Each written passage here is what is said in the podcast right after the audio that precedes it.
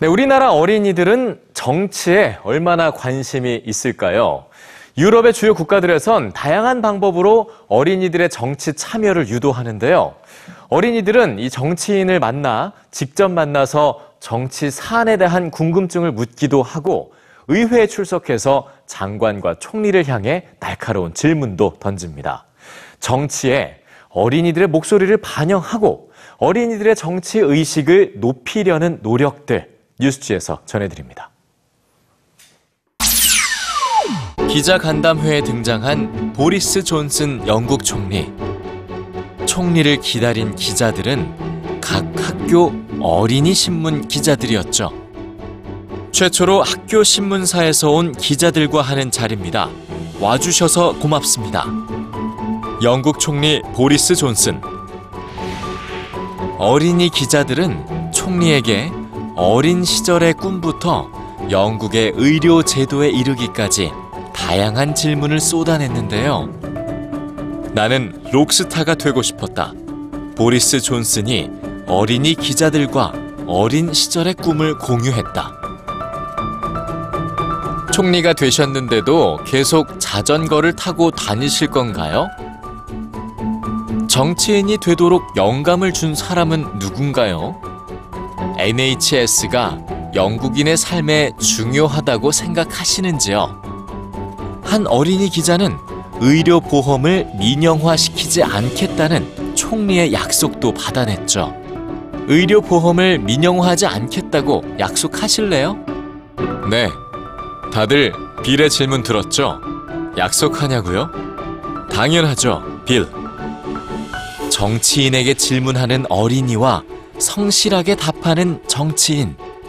이런 과정을 일회성 이벤트가 아닌 중요한 정치 참여 기회이자 어린이들의 권리로 정착시키기로 한 나라가 있습니다. 2018년 어린이 질문 시간이라는 제도를 만든 네덜란드죠. 1년에 하루 의회에 출석해 장관과 총리에게 직접 질문을 할 권리를 갖게 된 네덜란드 어린이들.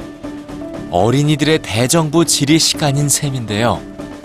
전국의 모든 초등학교에서 질문을 받고 그 중 최고의 질문을 한 학교의 어린이들이 어린이 대표 자격으로 정부를 향해 질문을 던집니다. 우리는 어린이들도 목소리를 낼 권리가 있습니다.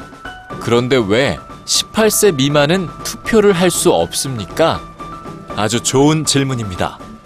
네덜란드 역사상 처음 시도된 어린이 질문 시간. 어린이들은 투표 연령 문제부터 학력에 따른 임금 차이, 돌봄 정책 등 어린이들의 삶과 밀접한 관련이 있는 제도에 대해 물었습니다. 그리고 해당 부서의 장관에게 구체적인 답변을 요구합니다. 보건복지부 장관 올라와서 답변해 주세요.